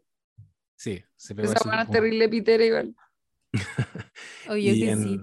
No, en es, entrevistas es- yo he visto fotos como paparaseo a, a Jennifer Lawrence como fumando, como quemando la cola. así. oh, yo creo que es muy simpática. Es buena Yo- para la Ella es muy simpática, yo es la amo. Muy simpática. Es muy La buena. amo. Sí, Ve- y es muy véanla graci- es muy cuando. Cuando va al, al Graham Norton, onda, ya igual, Sí. obviamente quizás en persona eso debe ser insoportable, pero al menos en el programa es demasiado chistoso. cuando están entrevistando en una alfombra roja y qué, ¿cuál es la otra actriz que se acerca como a saludarla y sin querer se dan un beso? Ah, eh, Marjorie Tyrell. ¿Verdad? Marjorie Tyrell, ella Sí, es eh, Natalie Dormier. Sí, Eh, y, se dan como, y son muy chistosas como su reacción. Y hay otra escena de alfombra roja, otro momento en que Jack Nicholson está detrás de ella y ella está para el pico porque es Jack Nicholson. Y Jack Nicholson como que va pasando por detrás y le pregunta al periodista como, ¿está Jack Nicholson detrás mío? Sí, sí, está ahí. Oh, y lo mira y como que lo mira de lejos. Y de repente Jack Nicholson está como, como encima. Dice como, oh my God. Como que obviamente debe ser un ídolo para ella. Eh, Sí. Eso. Eso con, con la película, pero sí, buen El final. final, el final, eh, eso. el final. No, no, que buen final. No, no voy a decir mucho más al respecto. Pero esa escena lo dejaron todo ahí. Igual como que destruyeron el mundo. Mm. Realmente. A mí me gustó que además se destruyera, como que y lo mostraran, como un pedazo como de calle flotando. Y, y además me gusta, bueno, esto sí me gustó como a partir de la lectura, que quizás, pero lo encontré insuficiente para el nivel de película, eso me pasa. Como que uno hubiese esperado una lectura un poco más profunda. Pero sí me gusta esta conversación final donde están hablando, eh, no, si es que a este le encanta el café, po, eh, le, muere los granos y la weá. Y el Sí. otro, no, en verdad, yo mira, yo soy más de té. Como que, como que están hablando de una weá así, como muy cotidiana. Y el loco dice como, puta, en verdad, como lo teníamos todo y no lo sabíamos. Ah, bueno. Es bueno ese momento. me acordé que. Timo- que el, el Timothy Chalamet también improvisa en una escena, me acabo de acordar, en el supermercado. Sí. Parece que estilo de dirección de Adam McKay, como que él hace un comentario, están buscando algo, no sé si porotos, ponte tú, frijoles. Y, y Timothy Chalamet se dieron un comentario de él, como, ¡Ay, me encantan estos, pero estos que son como blanquitos, me encantan! La línea que le, que le salió Pero al- eso, eso es al natural, Timothy. si lo- los actores igual en la escena exploran, pues como que mm, no todo es textual leer el, el diálogo. ¿cachai? Sí, pero hay directores a los que no les gusta eso. Sí, bueno, hay buenas usted que, que más... guion, usted, claro, me, usted me agrega titubeos, conectores, pero no me agrega una línea. claro, Y claro. acá igual te les dieron como permiso Sí, igual yo creo que hay... que nuevamente algo muy de la comedia, yo creo que a McKay no le debe molestar eso y debe tener algún grado de confianza como en Timothy Chalamet y puta Leonardo DiCaprio y Jennifer Lawrence, que son los otros que están en la escena. Pero Sí. mm, está, está bacán eso porque el, eh, se está viralizando mucho lo que hacen estos como... Hay una página que es Screenplays. ¿Screenplays? De ahí lo saqué. Ah, ya, sí. Uy, buena Que- página. Buenísima, buenísima, buenísima, porque te permite, por si no, para quienes no saben, eh, es una cuenta de Instagram, pero también están dando vuelta en general en, en, en otras partes, es arroba screen, screenplay, screenplayet. Ay, me encanta Instagram. Screenplay. Sí, screenplay es muy bacán, Buenísimo. porque lo que hace es ponerte la escena de una película, de las más diversas películas, y abajo te va mostrando el guion original que tenía esa escena, y tú Mm. puedes ver cuánto de eso se respetó y cuánto de eso no fue, o, o- o a veces es muy divertido ver cómo los actores interpretan las indicaciones del guion y cómo se terminó materializando finalmente. Claro. Y es un, e- es, un bonito espacio para apreciar el trabajo cinematográfico, siento, en, en películas, además en clásicos, en Forrest Gump, en como películas Sí. icónicas. Y, y- y y el, el manso talento que le ponen los guanes para actuar las escenas, encuentro. Como los silencios, todas esas Sí. cosas que como que en un guion pasan muy piola porque están indicadas nomás. ¿Cachai? O la emoción que le podéis llegar a poner a, a algo. Eh, sí. La cagó. Tam- Sí. También te muestra cómo le dan relie- relieve a lo que está en un papel. Sí, pues, si al final. se convierte en otra cosa. Eh, no quiero cerrar este capítulo sin antes eh, mencionar que, mm, que Adam McKay dirigió el piloto de Succession. Yes. El piloto, el ¿y ese piloto. fue el, el piloto oficial? El piloto oficial, sí, el capítulo 1. Ah, mira. Bueno, Así que buen director. Succession es muy de la onda de lo que decís tú, po. Como este tipo de, de personajes como Ah. odiosos winner, ¿cachai? Sí, sí, pues sí, sí. Quizás ahí fue anillo al dedo. Lo que pasa es que a lo mejor cuando trata de, dependiendo de la temática, puede ser que el estilo personal del director, cuando se mezcla con, con, con ciertas temáticas, no sea tan agradable de ver, po. ¿Cachai? Aparte Lo que que- decías tú. Que no escribió tampoco en Succession. Solamente hizo de, de director. Igual tiendo a darle harto crédito en ese sentido al showrunner. Mm. Igual pienso yo, cuando tú diriges un capítulo de una serie y solo diriges, te haces parte de un proyecto que ya están dando igual. Sí, como que solo tienes En la que... serie sí.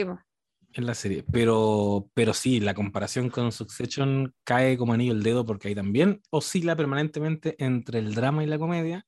El otro día estuve conversando con una amiga de la Mel, Barbarita, Barbarite, eh, que parece que tú lo ubicas, Lula, filo, lo podemos hablar después. parece que estudió en tu misma universidad. Ella, fanática, fanática, fanática, la persona, una de las más fanáticas que conozco de Succession, y nos hizo una charla TED de por qué ella cree que es derechamente comedia. Ha sido todo el tiempo comedia y pura comedia.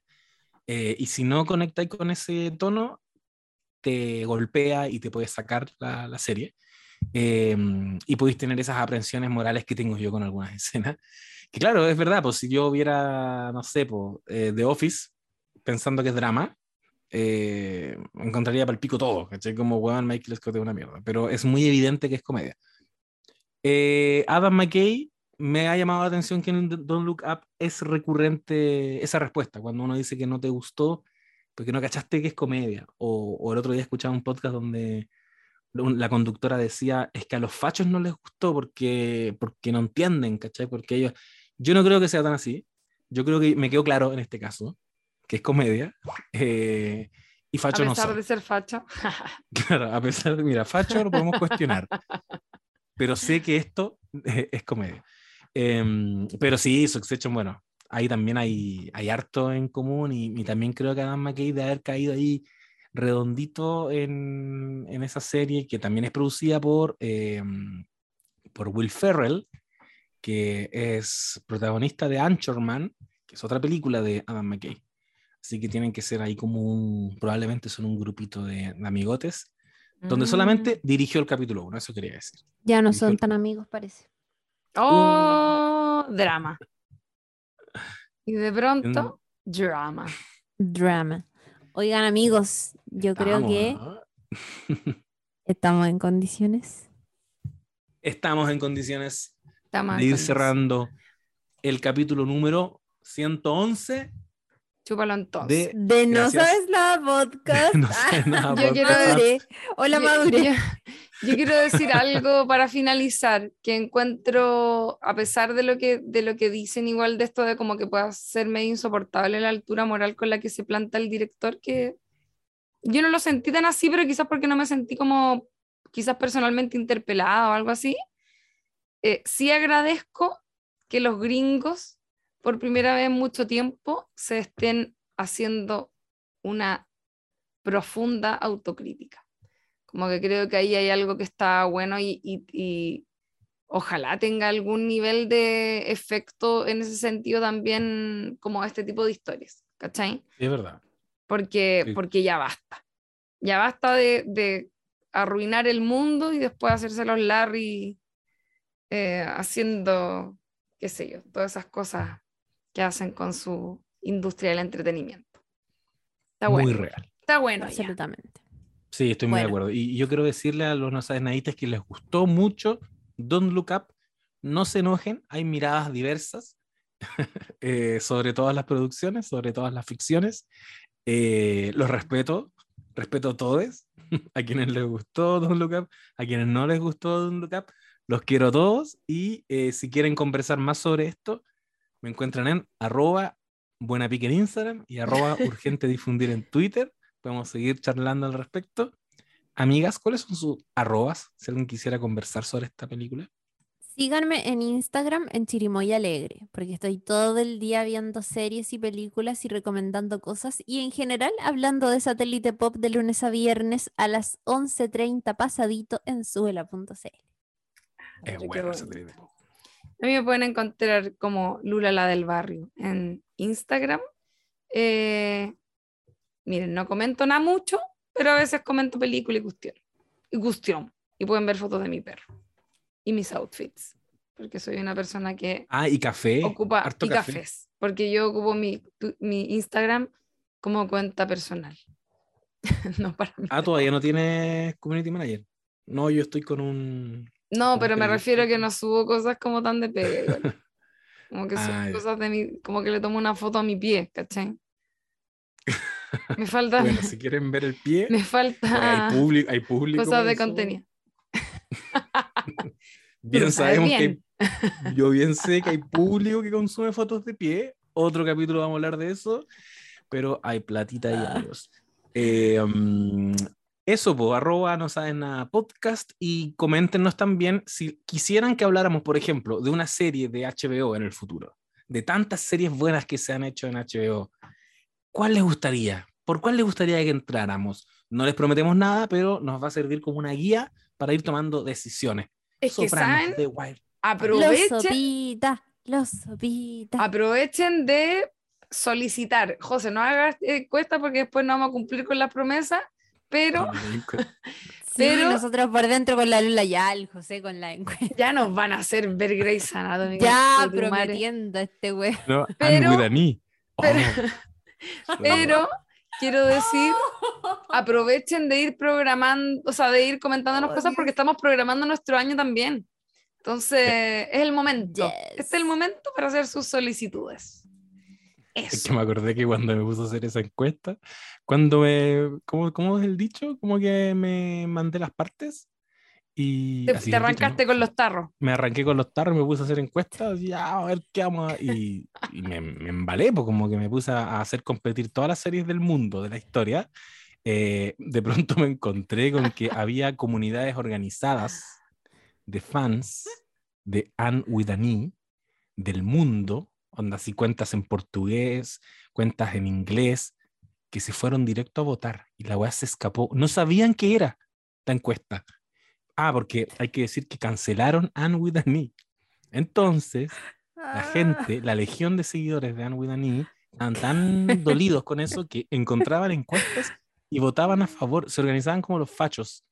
Y, y yo no sabía qué hacer. Decía, esta weá va a ganar. De Real Patriots, pero Sí, The Real Patriots de And with an E, como que. Esto es como. no. Oye, qué Oh, impactante, bueno, es no que sabía eso. José, Al José le pasan tantas cosas, te prometo. Es para cagarse la risa. Y yo como, Puso a "Uh". competir en esa encuesta a The Office con el reemplazante. Y yo estaba indignada. Era como, José, tenemos que hacer los dos capítulos. ¿Cómo? Estás boicoteando nuestros deseos. Yo quería ver el mundo arder, era como que no tenía sentido. La gente se indignó. Lo único que logré es que la gente se indignara. Era como, bueno, no me hagas votar por esto, ¿por qué tan binario? Yo como, "Weón, elige La el reemplazante o The Office, elige una para toda la vida. Y no pasó nada con esa encuesta, no lo voy a volver a hacer eh, nunca más. Pero and, with an E no lo que ganó. Grey's Anatomy. Y es como, bueno, no, ver, Grey's Anatomy. No, Desde cero. No, ya, Como no porque, no tendríamos porque que estar mala. todo el 2020. No, claramente. Pero tendríamos que estar todo el 2022 para sacar un capítulo en enero del 2023. Claro. Como, what the fuck. Eh, No, oigan, hace un año a mí me dijeron, ya sí, no, sí, la otra semana, onda, en un mes más grabamos The Americans, sí, en un mes más Chiri, sí, amiguita, amiguita, yo lo empecé a ver, amiguita, amiguita, no pasó nada. Y 2022, Yo quiero Lula Almeida algo. cumplió, pero Eso. José, ¿dónde está? Eso Sí, quería sí, decir. yo lo he dicho acá muchas veces. A mi Chiri me dice, Lula ve esto y yo lo veo. Y la cantidad de veces que me han dicho, oye, Lula ve esto y yo lo veo y después no pasa nada. ¿Qué, qué pasa con mi tiempo ahí? Pero amiga, En yo cambio, yo- caso. Oigan, veamos, no sé qué, sí, caleta, hoy hagamos No. capítulos de Spider-Man. Así me tienen. No, hicimos, hicimos el de Telma Lewis eh, y, Ah, y tus perdón. Tus Perdón por cositas. hacerlos ver Telma y Luis. Ahora en dos años más vamos a volver a tiempos. hacer uno tuyo. Telma Lewis, suficiente. Nada más. Ahora Marvel. Ya tuviste tu Sí. cuota, Lula. No, me hago cargo. Me hago, me hago cargo y al mismo tiempo denuncio a la Chiri, que cada vez que ve que en una historia yo estoy viendo algo que no es algo que ella me recomendó, me va a Te increpar. paquea. me paquea indignada. Yo sé que si hago una historia ahora viendo Borgen, yo Ah, no. sé, la Chiri me pone, no lo puedo creer, indignada. O simplemente me pone Bad Batch. Como era lo que bueno, habíais dicho, Te, que te te habían estoy dicho mirando, el otro te día. estoy mirando, Me das no asco. viendo. es, que, es, que, es que también meto en el paquete a Felipe Ramírez, un amigo talquino. No sé si hay algo ahí en común que hay alguna explicación con que ambos sean talquinos. Hace exactamente Que nos gustan lo los completos mojados. que le gustan los completos mojados y que me acosan por redes sociales. Y Felipe derechamente me ha dicho, eh, me das asco. Que me dio risa. Y le dije, weón, pero La calmado. El Que es una epíteto. gran respuesta y Me yo como persona que te interpela cada rato quiero decir que me representa. José viendo Borgen con el Atari, qué? ¡oh, weón! ¡No! Me da asco. Me das asco, weón. Vean The Bad Batch, termina Hawkeye. Hay cosas que cumplir, amigo. Es que está buena Borgen. Ya, pero ahora sí, estoy con. Shingeki, estoy con Shingeki ahí, voy a mandarme unas Mira, po. Mira, te fuiste a Chingeki con Chetumari y no has visto todavía The Bad Batch. No, amiguita, el 20 de noviembre, amiguita, acá en mi cumpleaños, en mi casa, prometiéndome el cielo y la tierra. Amiguita, sí, mañana la voy a empezar a ver. Oh, Sí, qué amiga, me motiva. Oh, bacán. Sacó ¿Y a cuánto fecha, sa- sacó un momento ¿Qué hacen? específico. Esa va de escorpión. Dijo, 20 de noviembre, mi cumpleaños. Amigo, de escorpión a escorpión te digo. Sí, pues sí sé. si no- Perdona, pero no, No. olvida. Puta, me encanta reírme de esta wea. Así Eh, Me das asco. pues. Asco, ¿eh? No, más brígida que me, la han, que me han dicho en la vida probablemente, me la han dicho por una serie que no estoy viendo. La wea estaba- no- buena. Estaba preparado para eso. Felipe Ramírez, espero que escuches este capítulo. A ti te hablo. Soy que esto esto ya va a ser un chiste de no sabes nada. Hashtag, No. me das asco. Me das asco. No puedes crear un monstruo. Después hashtag me das asco. José Manuel. Trending No, pero es que puede aplicar para cualquiera. Es como. Ya, podríamos hacer una sección. Chingeki, weón, llevamos dos meses diciendo que va a ir Chingeki. Después la Lula como una foto de Louis. Me das asco. ya, Ay, no, desfilamos. Oye, ya. Estamos Estaríamos. en condiciones, sí. Nos vemos en otro son- capítulo. Probablemente sea de El Hombre Araña. Uy. Uy, ¿estará Lula Almeida ahí? Probablemente no. Que le vaya bien, Probablemente amigos. no. Probably not. Adiós. Porque Chao, estas conche tu cosas. Me Chao, asco. me das asco.